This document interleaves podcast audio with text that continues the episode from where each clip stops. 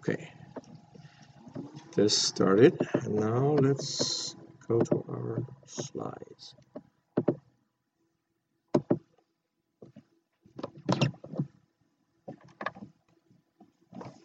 Okay.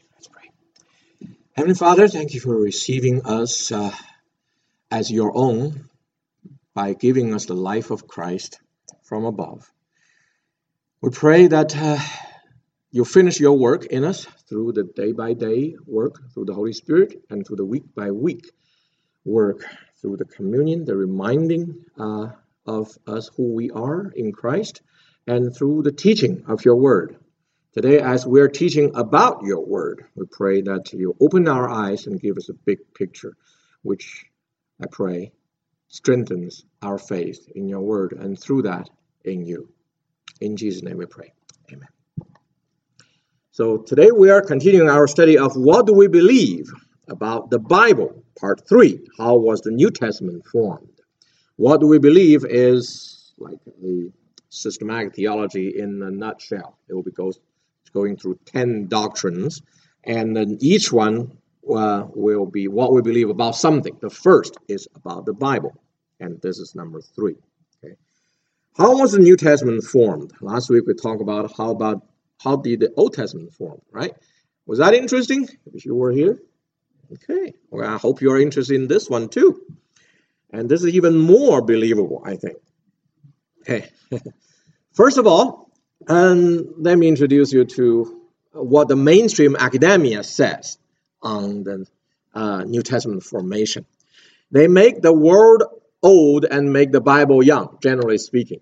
Okay, and then the intention is to reduce the Bible's uh, authority because they know in our heart the instinct is on the matter of religion, the older the better.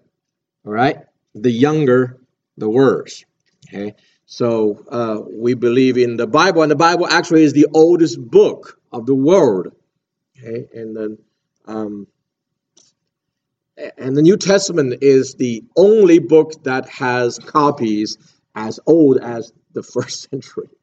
Every other book have only later copies. Okay, so um, yeah, we believe it because it's old. Okay, and then they make the Bible authorship collective and vague. They never say one important person made this. They always say, "Oh, it's a collective," and, the, and somebody made this by adding pieces and bits together. So uh, the, the purpose is to make it less real. It reduces actuality and reality. Uh, so they don't believe in individual and actual authorship. And on the gospel, they say that the church collectively formed it during, let's say, 80, 60 to 120, and kept changing it until the uh, 400s. The reason they stopped at 120 is because we found manuscripts as early as that. So otherwise, they would have gone later.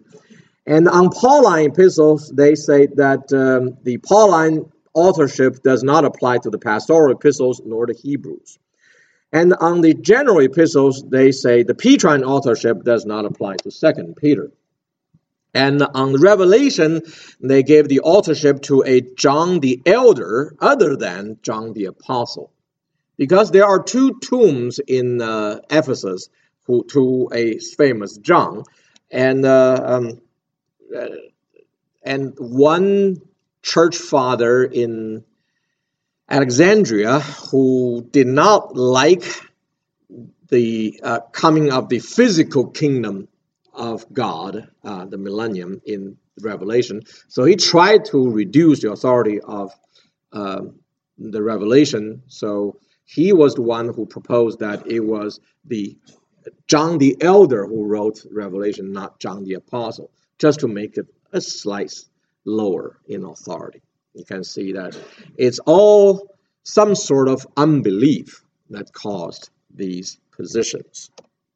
As believers, we believe the following, which is our foundation uh, on forming the theory in New Testament formation. We believe that the Bible recorded actual history of the world, especially the people of God, um, Israel, and the church. We believe that the actual people significant in biblical history wrote the books of the New Testament. Some wrote with amanuensis, which means secretary, okay, scribes, and some with themselves, with their own pen. And uh, uh, some books were originally written in Greek, and some books were translations or rewriting in Greek. We believe that editorial works happened, but no content was changed, only the order was changed. And we believe that minor errors happened in the copying process, um, but no doctrine was ever affected. Okay? And uh, since the New Testament has so many extant copies, more than any other ancient document, and also closest to the original, the New Testament was finished in 100, and we have copies as early as 120. So you can't be earlier than that. Okay, uh, although you know the earlier was, the, the more fragmentary, but as as of 200, we have complete Pauline uh, epistles. Okay, dated to 200, which is the latest it could be. It could be earlier, actually. So, uh, since the New Testament has so many extant manuscripts, modern textual criticism can restore the original New Testament with 99% accuracy.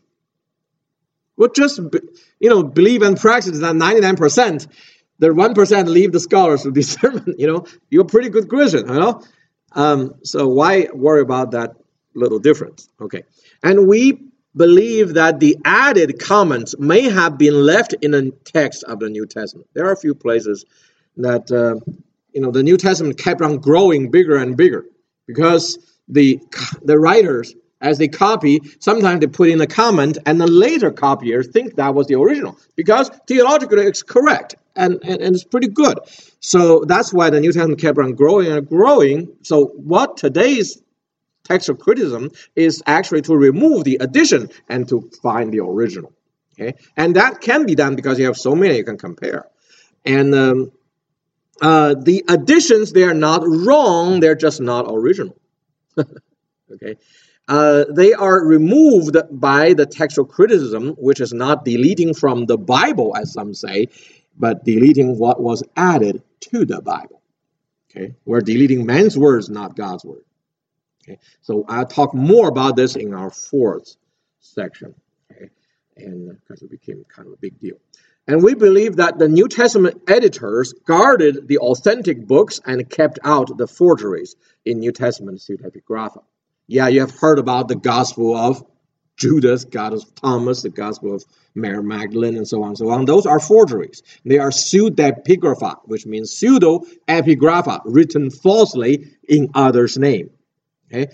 God does not have to reveal the truth through falsehood. Right? If God writes, it, it comes in their own name. Okay?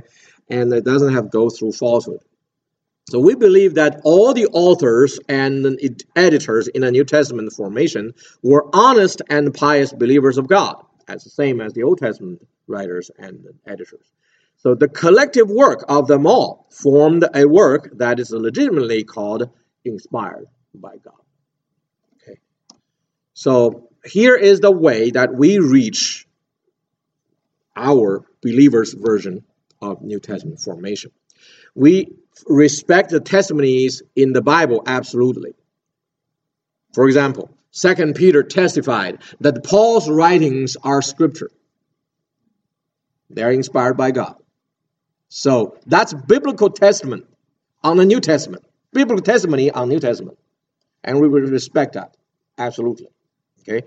And then we respect the traditions by the church fathers as much as evidence allows.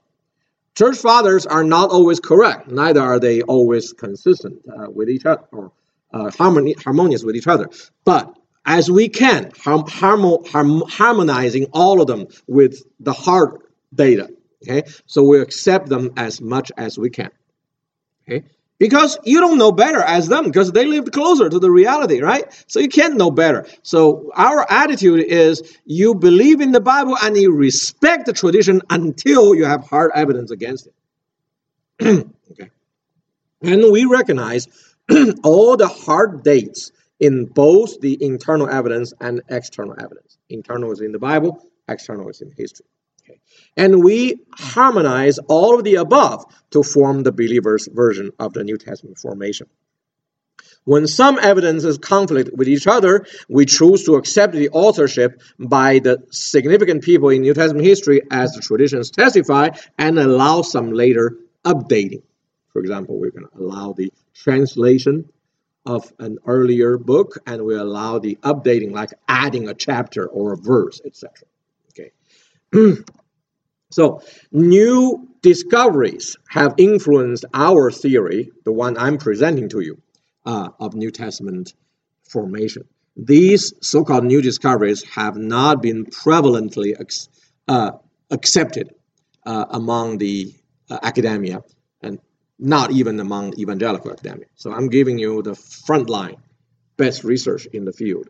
Okay, and uh, chronology number one importance. I believe chronology is the backbone of history right? So chronology is very important. The chronology on the New Testament, especially on the life of Christ, Paul, Peter, and John, we have these now sure results.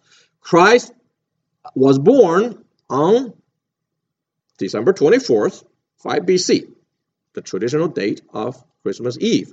It could be the previous evening or that evening. So that could be a day of error, but no big deal. And uh, his ministry was three and a half years, as tradition says, from fall 29 to spring 33. And uh, of course, those three and a half years can be thus divided half a year of Judean ministry from fall 29 to the spring 30. Then he went to Galilee. He had two years of a Galilean ministry, okay, where his ministry thrived. Okay. His ministry in Judea was not successful. People ignored him. But his ministry in Galilee thrived. Okay. And then in the last year, so for one year, he had a ministry from Galilee to Jerusalem, going through um, Samaria and then Judea and Jerusalem. So he's going to be cru- crucified on his way. And in that process, he called the 70 apostles. 12 in the seven. The first stage, six apostles. Second stage, 12 apostles. Third stage, add another 70 apostles. Okay, so that was the general division of the three and a half years of ministry. And Paul, he his conversion was in 34N, that means Nisan years, and slash 35. So it's in the last three months of the Nisan years of 34, and therefore in the first three months of 35 in our Ju, uh, Julian year. January, March, February, March. During that process of um, it, that, that section of 35. But in the Nisan year tradition, it's 34. Okay? But in our, it's 35. And uh, uh, he had his first three missionary journeys in 48 to 49, 50 to 52, 53 to 54. And uh, he had his first imprisonment in Rome in 57 through 59, okay, after two years imprisonment in uh, Caesarea. And uh, he had his fourth missionary journey to Spain in 60 through 67, actually through 64, and then he went to other churches. Then the second imprisonment in Rome is uh, was in 67 through 68. He had his martyrdom on March 31st, 68, okay, together with Peter. And Peter, he was imprisoned by Herod Agrippa the first in 61 in the spring in during the Passover season. He was about to be killed after the, the feast. James the Great was already killed. Peter was the next. Um, but he was released by the angels. Peter was released by the angels. He went to Antioch. Um, he systemized and founded, I guess, uh, officiated, whatever, the church there. And uh, he went through Asia Minor, founded many churches in between, and uh, he founded the Church of Rome in 43. These are hard dates in church history. And uh, he sent Mark to Alexandria in 45, founding the church there. That's also a hard date in church history. And uh, he was in the Ch- Council of Jerusalem in 49, and he was martyred on March 31st, 58. Uh, John, the apostle, he was a youth during Christ's ministry, circa 20 years old at 633. no, at 30, AD 33. And then he took care of Mary, the mother of Jesus, who was his aunt. Okay, uh, his John's mother, John and James' mother, was Salome, the sister of Mary, the mother of Jesus. So these two brothers were cousins of Jesus. And uh, uh, he took care of Mary. Jesus told John on the cross, Take care of thy mother. Okay. Uh, so he took care of Mary in Ephesus. And he was uh, exiled in Patmos until 96 and died in 100. These are also hard dates.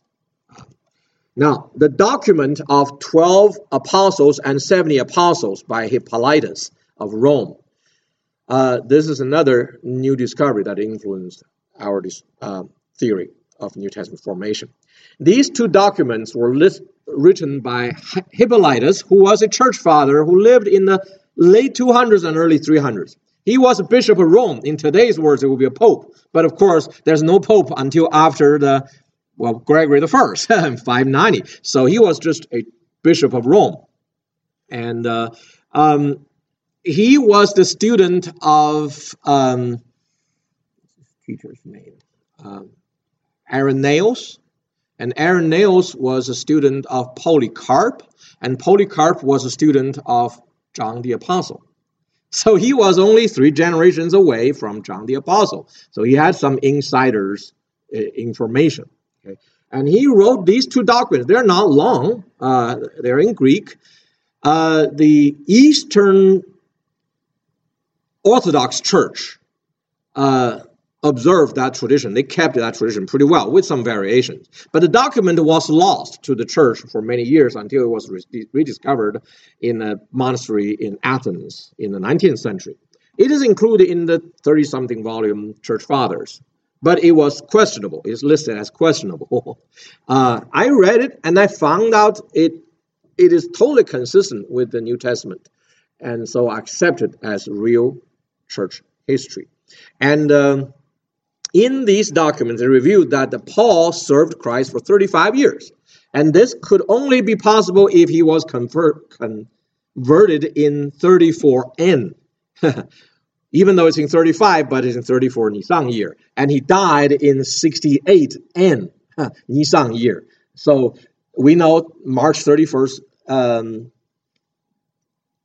68 was in 68 Nisan year. It's, it's uh, after the Nisan 1 in that year. So he served with inclusive counting because the Jews counted a part as a whole, right? So he served 35 years. So this was a writing by somebody who knows the Jewish tradition. He wrote by the Nisan year tradition.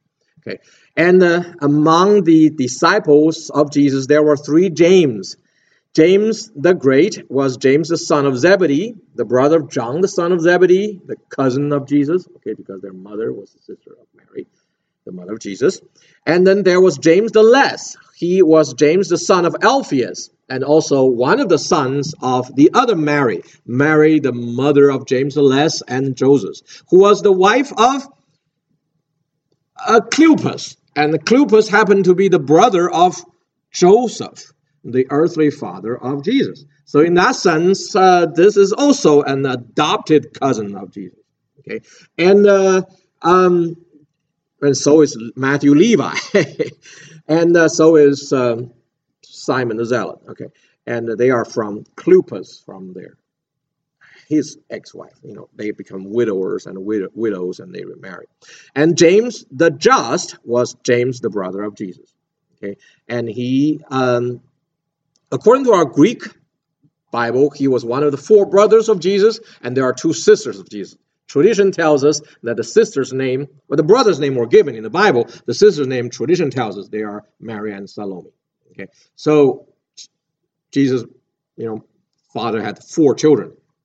Did the mother have? I mean, sorry, seven children. And did the mother have seven children? Well, the our Hebrew Matthew said Jesus' brothers, and it didn't include James. So it is possible that James was the son of Joseph from a former wife who died, and then uh, Joseph remarried Mary, and Mary had six children rather than seven. Okay, if that's the case, then James would have been the firstborn in the line of kingship. Okay, however, he's in the line that went through Jehoiachin, who was cursed, saying that no descendants from him cannot be the king. So he was he would be older than Jesus, but he knew his position, and he deferred to Jesus, and that showed more of his um, piety and you know than uh, uh, than anything else. Okay, so it was called James the Just um, with uh, full justification. So no matter what, so he is either the half brother of Jesus or the adopted brother. Okay, but he was considered.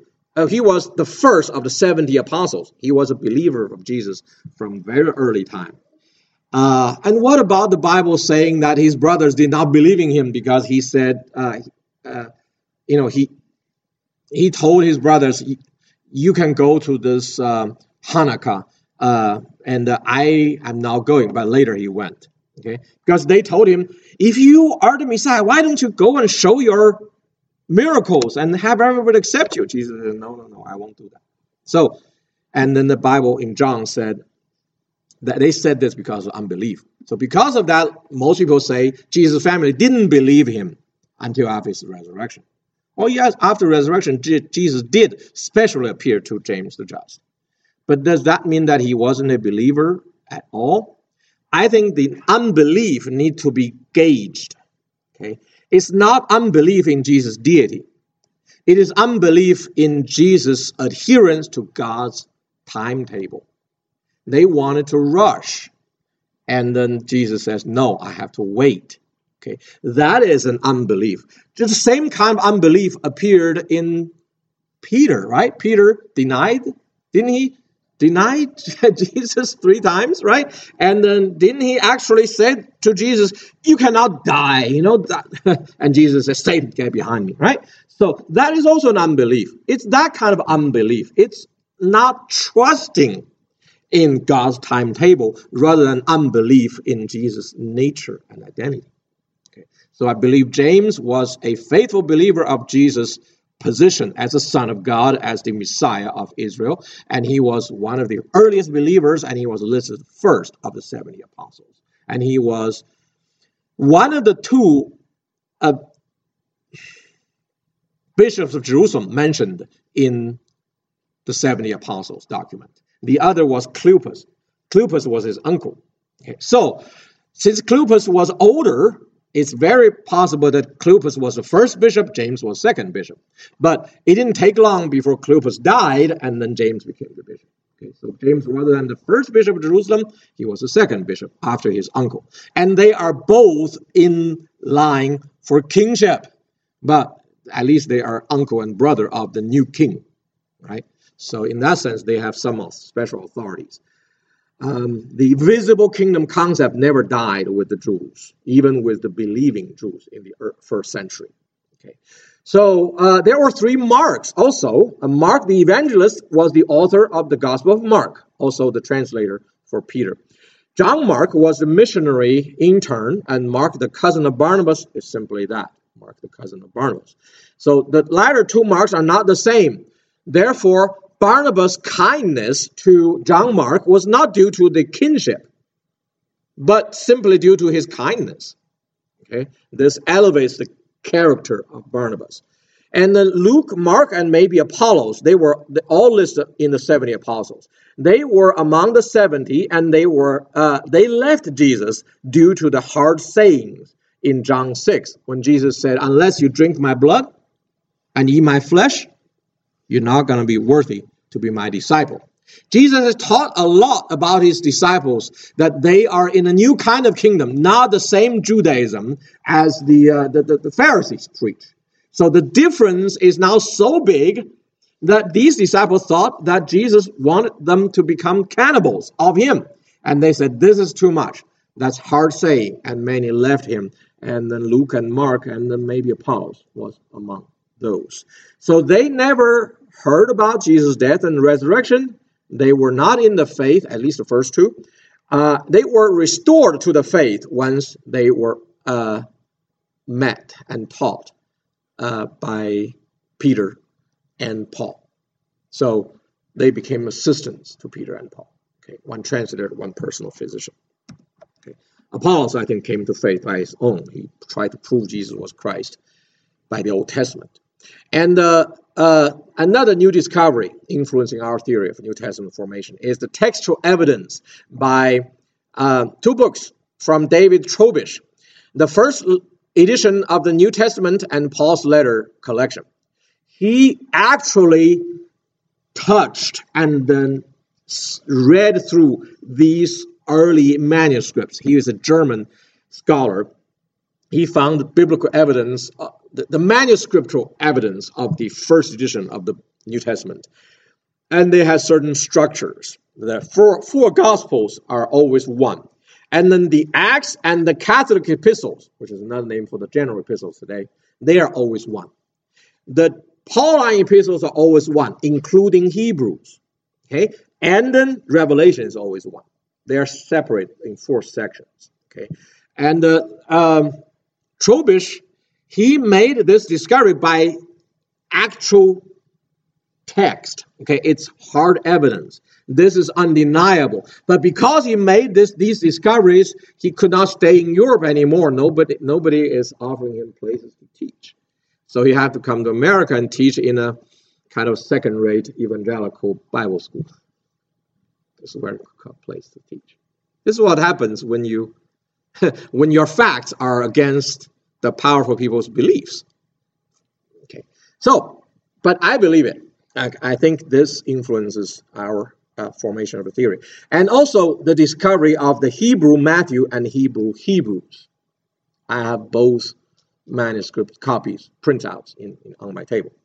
So the Hebrew Matthew, according to Shem Tov, as discovered by George Howard of University, University of Georgia in the 1980s and 90s, uh, he believed that it, it is close to the original. I believe it is the original because I found the uh, literary markers, uh, such as in the Sermon on the Mount, there were literary markers saying, and Jesus said to his disciples, these things do not bring new information except it's a division. Okay? And uh, they are all in the right place if you if you match these uh, sermon, the body of sermon with the eight beatitudes. And that kind of correspondence was lost to the church until I found it again. And then, therefore, these things cannot be added in by people later to be all in the right place, right? The new add-ins will be some right, some wrong, right? So there are all rights that shows that it was the original when the author tried to to uh, let you know this, these kind of divisions. Uh, however, the translator thought that was evident; it does not need to be kept. Well, I'm sorry, it was not evident to the rest of us. So it was lost and then rediscovered. Okay, and I believe that the Hebrew Matthew, according to Shem Tov, was the original. And there's another Hebrew Matthew. It's called the Du Tillet Hebrew. Um, that was translated by Hugh Schonfield and James Trimm, and the latter one gave us also the Hebrew copy, which I'm trying to type in now. And I believe that one was a retranslation back into Hebrew okay? because it has a lot of conformation, conforming to the canon, canonical Matthew in Greek and, uh, and in Latin uh, Vulgate.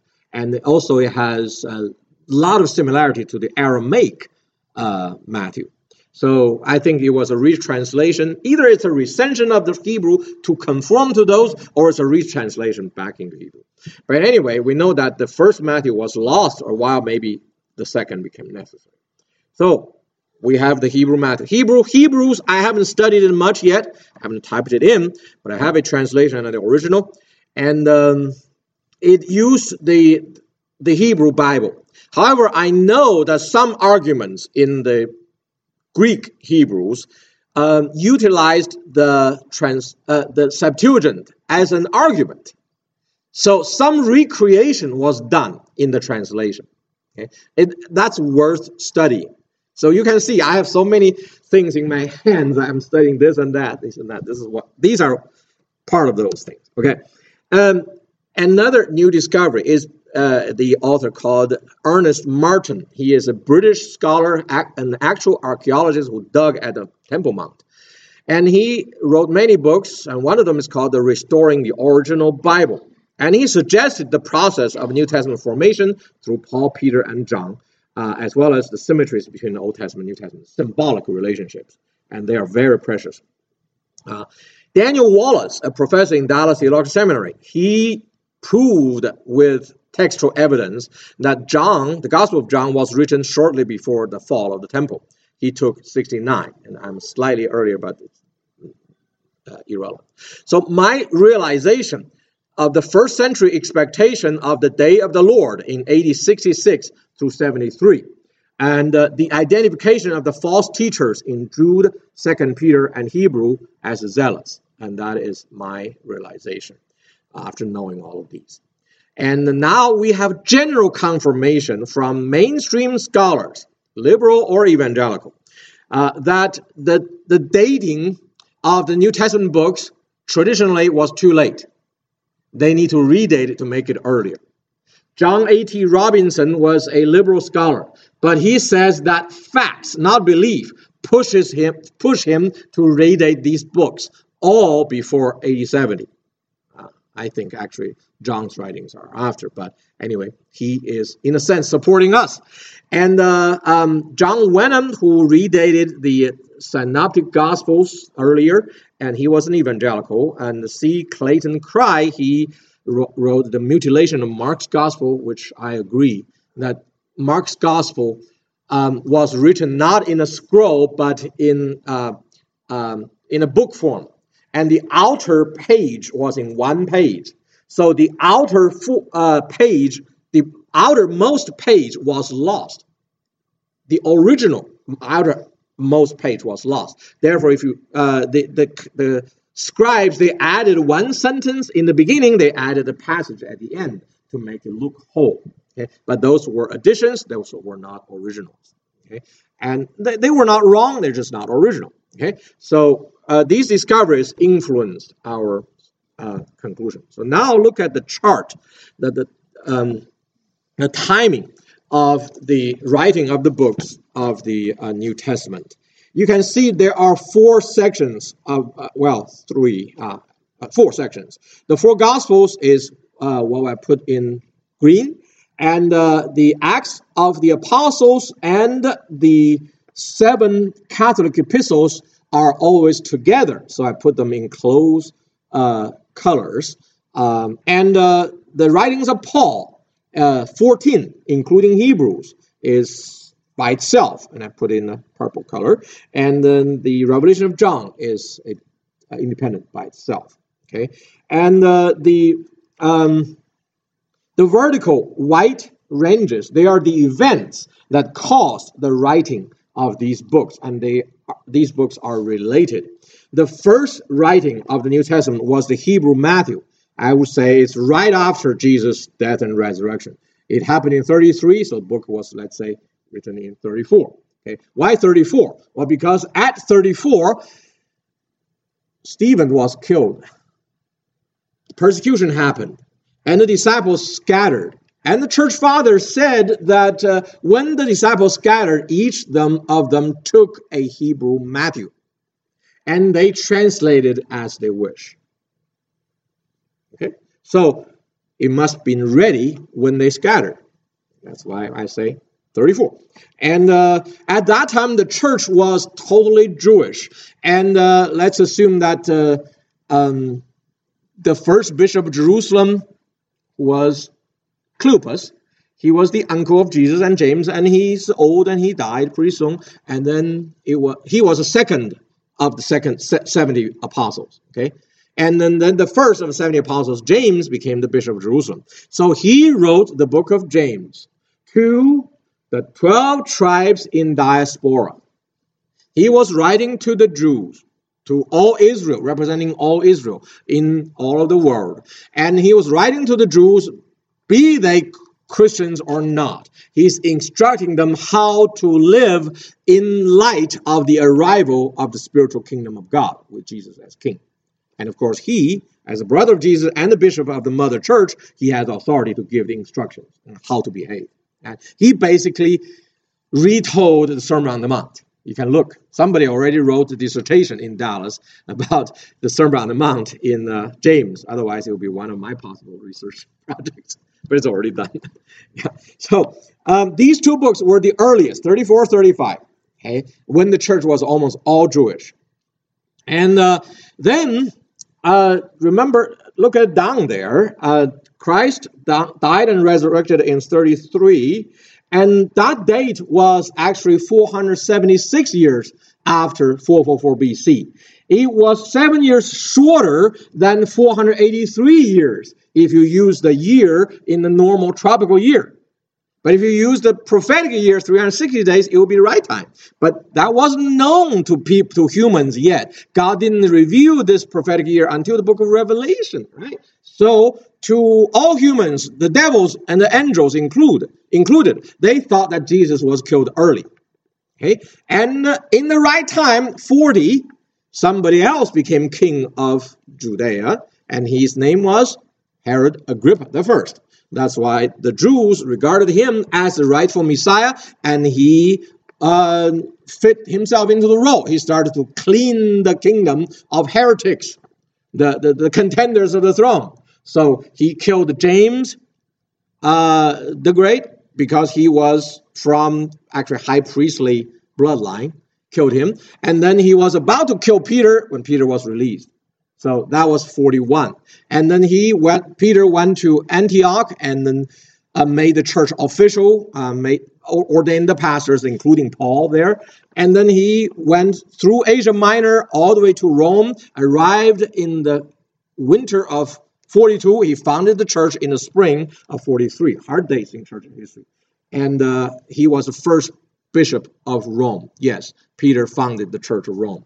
Okay, and that the Catholics are right. He was not a pope, because there have been no pope until the sixth century, but he was the first bishop of Rome.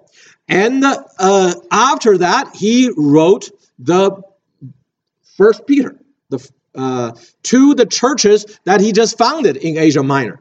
It said the church in Bithynia, in Asia, and so on and so on. It's all in Asia Minor. It's the church that is founded. They are all Jewish churches which is founded. Okay, so that's First Peter. First Peter, therefore, is the second letter right after James. And uh, if James was written to the Jews, First Peter was written to Christians. Okay, but on the transition from the visible kingdom to the spiritual kingdom, he said, "You are all priesthood." Okay, uh, of God. And um, right after that, you said uh, you look at the Paul. Paul was converted in 40, you know, 33, 34, and then he began his ministry. Uh, and and they did not do missions until after 47. What is 47? That's 490 years after 444 BC, which means God's plan for restoration Israel has ex- expired in their mind. Therefore, it's time for Gentile missions. So, when was the first Gentile mission missionary trip? Right after 47 in the spring of 48. Coincidence? Don't think so. Okay, so they all acted based on chrono messianism, a time related messianism, okay, of when to expect Messiah. So Paul started the first missionary journey, uh, after which he came back to the uh, um, he came back to the um, to Jerusalem to report, and then they had the Council of Jerusalem when they accepted the Gentiles as uh, legitimate uh, members of the kingdom of God. Okay, but right after that, Paul discovered that the Judaizers from Jerusalem went to Galatia and they corrupted the church that he just founded. So Paul wrote the Galatians in 49 with great anger, saying, You who preach about circumcision, I hope you cut yourself off. You know what I mean. Okay? Not very polite. You know, but he he was very much in anger, and uh, that that was his first letter. Maybe he had a little bit more uh, fleshliness then. You know, he got kinder later.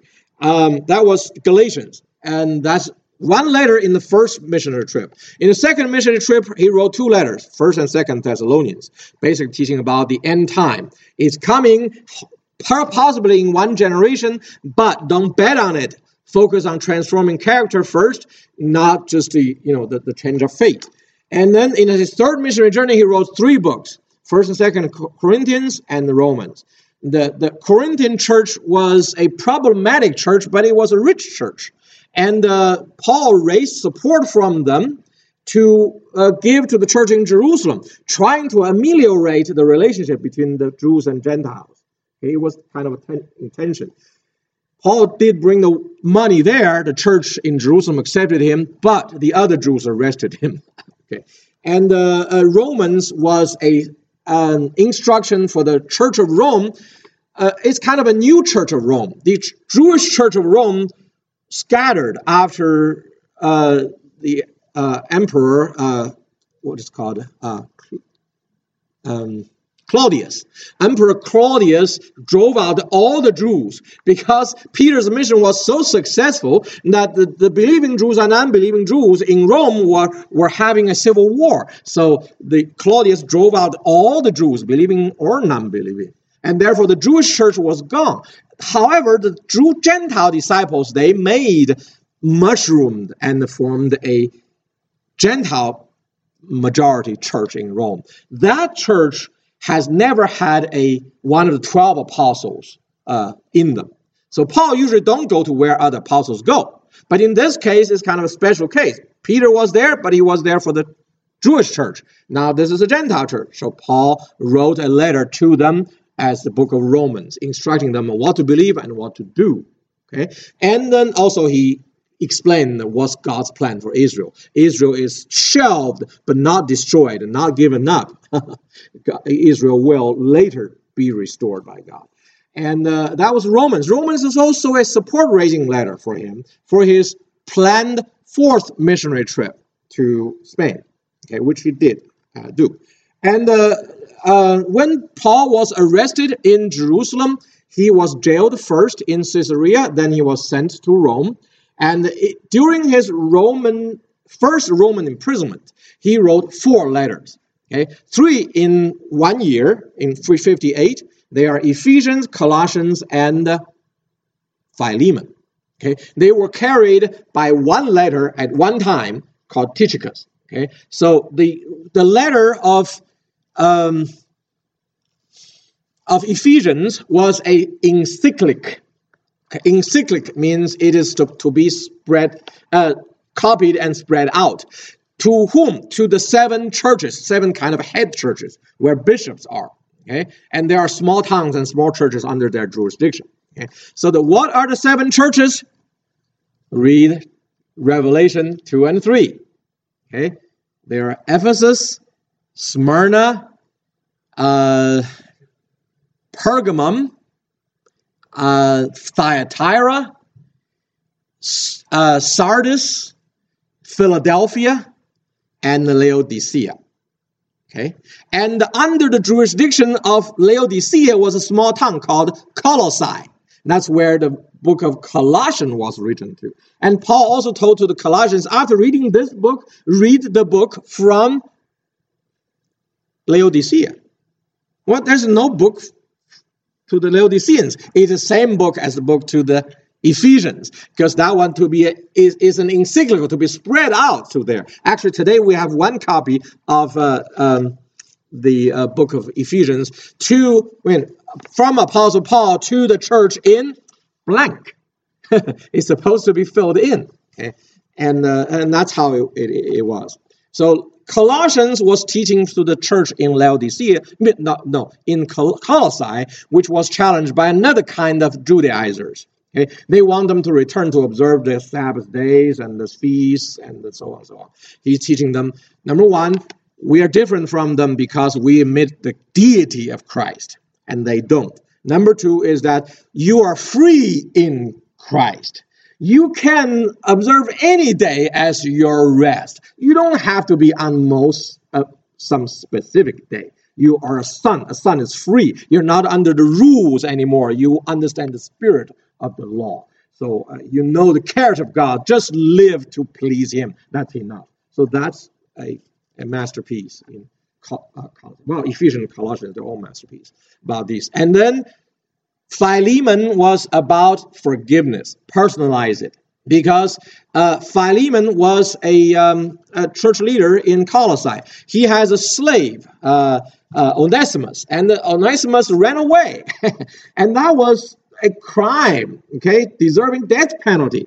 So, mm, but God arranged, arranged that Onesimus was converted in Rome by Paul to Christian.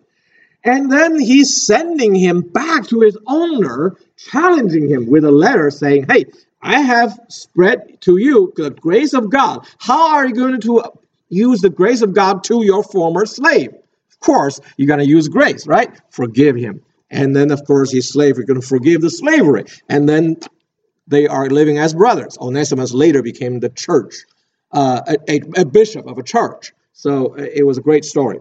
So that was um, those three letters. And then in 59, Philippians was written. Philippians was written to a church that uh, supported Paul's missions from the beginning. Paul always loved them, but they have some bickering now in between. So Paul wrote to them about Christian psychology, what kind of heart you should have the heart of joy, the heart of peace, and the heart of so on, so service and so on. Okay. So if you want Christian psychology, you want to live in what kind of feeling, emotion, read Philippians. Okay.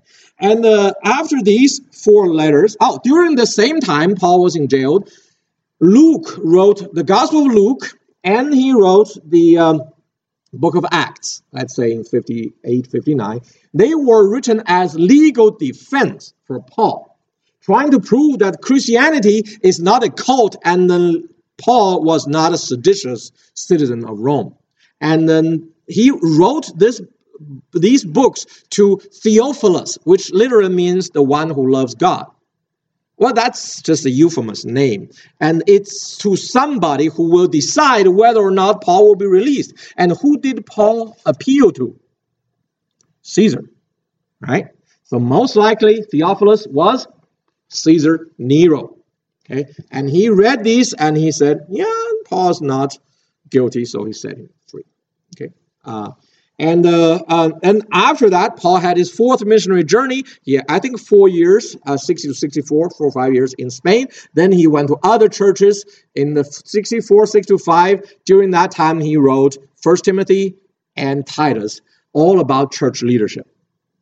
Okay, and uh, then in 66, that is the beginning of this so-called seven years of tribulation by the first century people.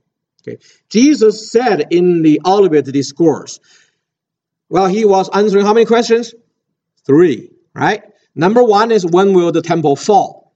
Number two has two parts. What are the signs of your coming and of the end of the age? Okay, so he answered these two, three questions in reverse order. Second question first, mm, portion first.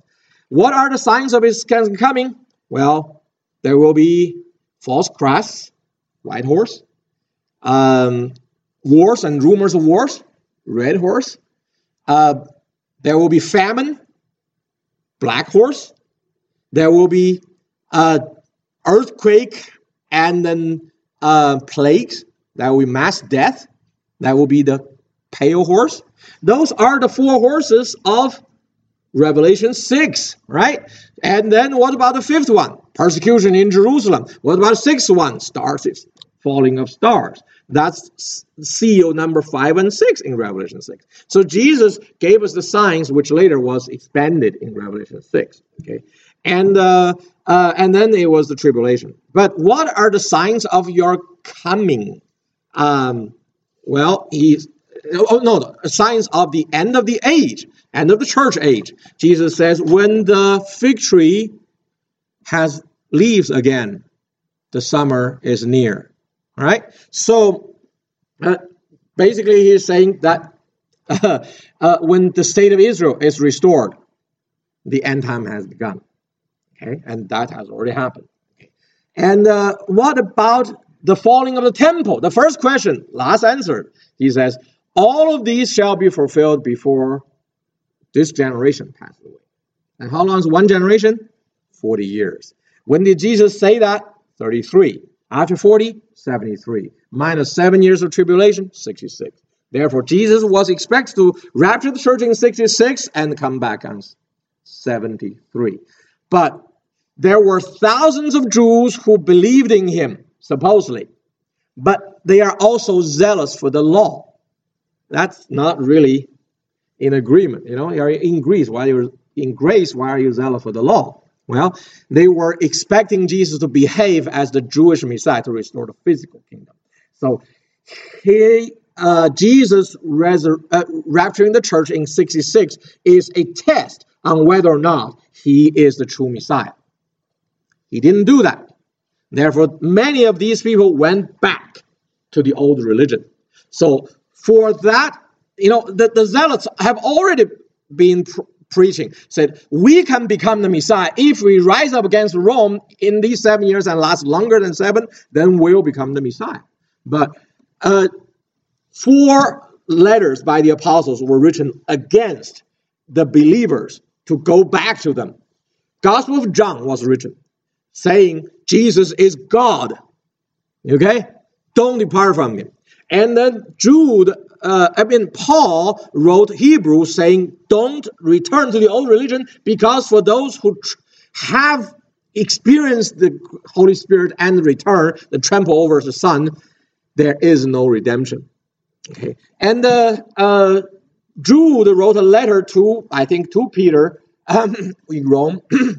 Jude wrote it from Jerusalem saying how bad these false teachers are, the zealots. And then Peter wrote back, giving them a standard list of standards of heresies, and say, yes, they are heretical.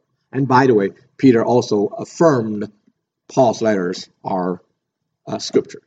So that's the, these letters. And after that, of course, 70, the temple fell, 73, Masada fell, and the church withdrew from Jerusalem, went through Syria first, and then um, um, elsewhere, you know, Jordan and Syria. Paul, I think John wrote Gospel of John and uh, um, and translated the Gospel of Matthew all in Syria, and then he went to um, Ephesus. So uh, later, how did the formation of the of the Bible? Okay, I already told you the writing happened. How did the formation? Well, it's after uh, it was Paul. He asked when he was in prison after written Hebrews to his brothers. He Paul asked Timothy to get his cloak, which actually means his leather box that contains his scrolls. Now those are copies of his letters, which he believed was inspired by God. And Paul asked from Mark, the evangelist, to deliver his letters to Peter, asking to confirm his idea of expanding the canon to include a New Testament. Okay? Because apparently 66 came, Jesus didn't rapture the church.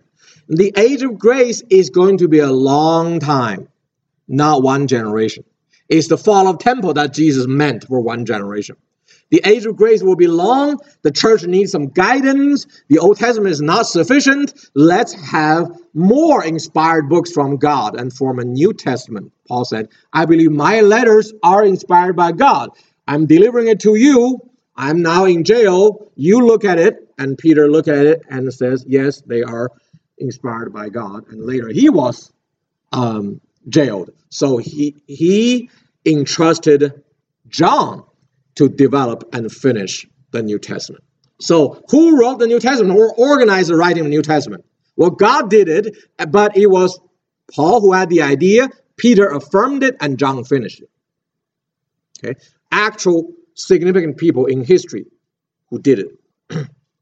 and uh, um, Peter and Paul were martyred together on March 31st, 68. John was entrusted to finish the formation and editing of New Testament. John wrote First John and uh, as a summary of New Testament theology, with Second and Third John as cover letters. These are all around 90, and he, he did this for his disciples to go and teach. And John was exiled in Patmos, here he received, uh, uh, or there he received the, uh, the book of Revelation, which he published after he was released in 96. The disciples of John wrote John chapter 21, except the last verse, and he, he finished the last verse. So this marks the finishing of the writing of the New Testament, published after John's death in 100. Okay. Now here is a chart on the arrangement of the books in the New Testament. You can see four kinds. Okay, and uh, look at how they are named. and what order are they in? The four Gospels are named after the authors, right? But the order are according to their first edition. Matthew was counted as first Gospel. However, Matthew's Hebrew version was the first written, but the Greek translation was the last. So if you according to the latest edition, it will, Matthew will be a fourth gospel. But he was it was the first gospel, therefore Hebrew Matthew must be counted. That's why I believe the complete uh, Bible in original language is not complete without the Hebrew Matthew, according to Shem Tob. Okay, a critical text. Okay, and then uh, the Acts of Apostle and the seven uh, Catholic epistles, they are all together. The Catholic epistles were named after the authors. Okay? And the order is by rank in the church. See, James was the uh, brother of Jesus and the bishop of the mother church. That's why he's highest in rank. Peter was the first apostle, but he's just an evangelist and an elder, so he's listed second. Okay, and John was an apostle, and he also a brother of well, a cousin of Jesus, and is also uh, well high blood, high priestly bloodline. Okay, that's why he listed after um, Paul, and Jude was listed after him. If Jude was a brother of Jesus, he could have been moved further. I mean, uh, more earlier. But if Jude was the other name of Simon Zealot, who is Simeon the bishop of Jerusalem, who was the second, well, third bishop of Jerusalem after James, then he say, I'm a brother of James, would make sense because he is doing the same job James did before. Okay, and uh, he would be the one who approves the New Testament as the church, uh, bishop of the mother church. Okay, and uh, of course, Pauline epistles were named after the recipients. Therefore, the books the book of Hebrews was named not named after an author, it was named after a recipient. Therefore, it must be Pauline epistle. Right? the, the one who named it when it first appeared knew it was written by Paul. So that's why it was named after the recipients. Okay? And by the way, the position of the Hebrews was moved later and later. At first, in the second century, it was listed right after Romans. In the fourth century, it was after Galatians. In the fifth century, uh, well, no, in the um, third century is after the Galatians. The fourth century is after the uh, uh, Second Thessalonians. In the fifth century, it was after Philemon. And then uh, the uh, according to Martin Luther. So this was the New Testament according to Apostle John. Okay, uh, Matthew, Mark, Luke, and John. They are the Gospels. They are like the Torah in the Old Testament, and the Acts and the uh, uh, the Catholic epistles. They are like the early prophets and the later prophets. Okay, the early prophets actually are historical. So is Acts historical. Okay, and then the Pauline epistles uh, they are kind of like the poetry and the wisdom because uh, Romans, Hebrews is general. They're like Psalms. And then the other uh, letters of the church are like Job about righteous suffering. And the personal letters are like Proverbs, etc. It's about wisdom in how to live. Okay? And finally, Apocalypse of John is like the history book in the Old Testament because the history book was headed by Daniel. And wouldn't we say Daniel and Revelation are of the same kind? Right? So I think this was the original New Testament according to Apostle John.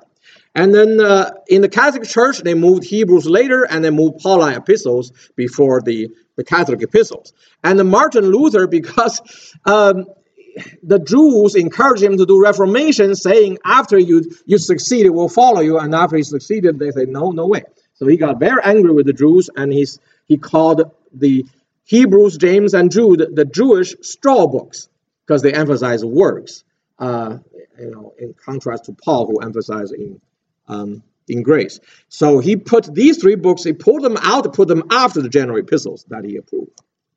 Very interesting. This order did not stay long. Now most of the churches go as we go. Okay, uh, the so-called New Protestant church order for the New Testament. We have the Gospel, the Acts, the Pauline epistles without Hebrews, and Hebrews is um, before the general epistles. They are grouped as one, and the author of Hebrews is in a question mark. Okay, and uh, and then the apocalypse John. So this is the New Testament. We see editorial works, we see change of orders, but no change of content, no change of doctrine. All right. So um, the Old Testament originally, uh, in the time of Jesus and Josephus, had only 22 books. That's why uh, why 22 because that's the letters in the Hebrew alphabet. Okay, New Testament has 27 books, which happens to be three times three times three, kind of a trinity of trinities. Okay, and uh, 22 plus 27 is 49, which is seven times seven. That means completion. Okay, that's why at the end of Revelation it says, "You shall not add nor delete." Okay, and uh, the the revelation inspired scripture is fixed, no more.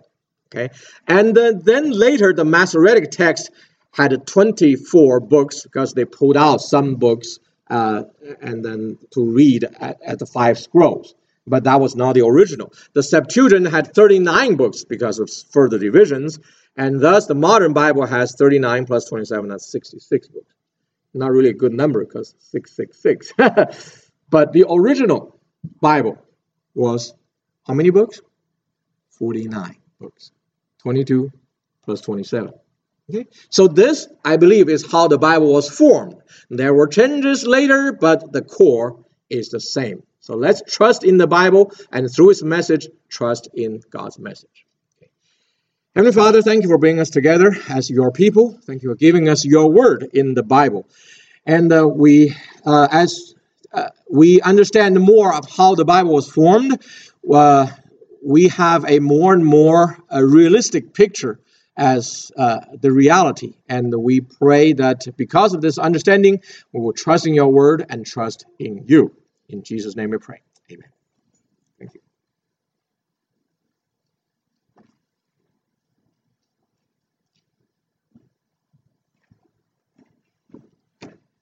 Please stand for closing verse.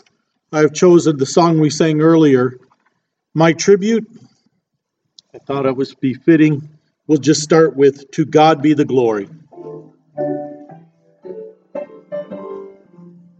Remember, there's cake afterwards. Love to join you. To God be the glory. To God be the glory. To God be the glory for the things he has done. With his blood he has raised me. With his power he has saved me. To God be the glory for the things he has done. Pastor? May the love of God and the mercy of Christ and the fellowship of the Holy Spirit be with you and me, with us, from now till we meet Jesus face to face and for his glory in his name.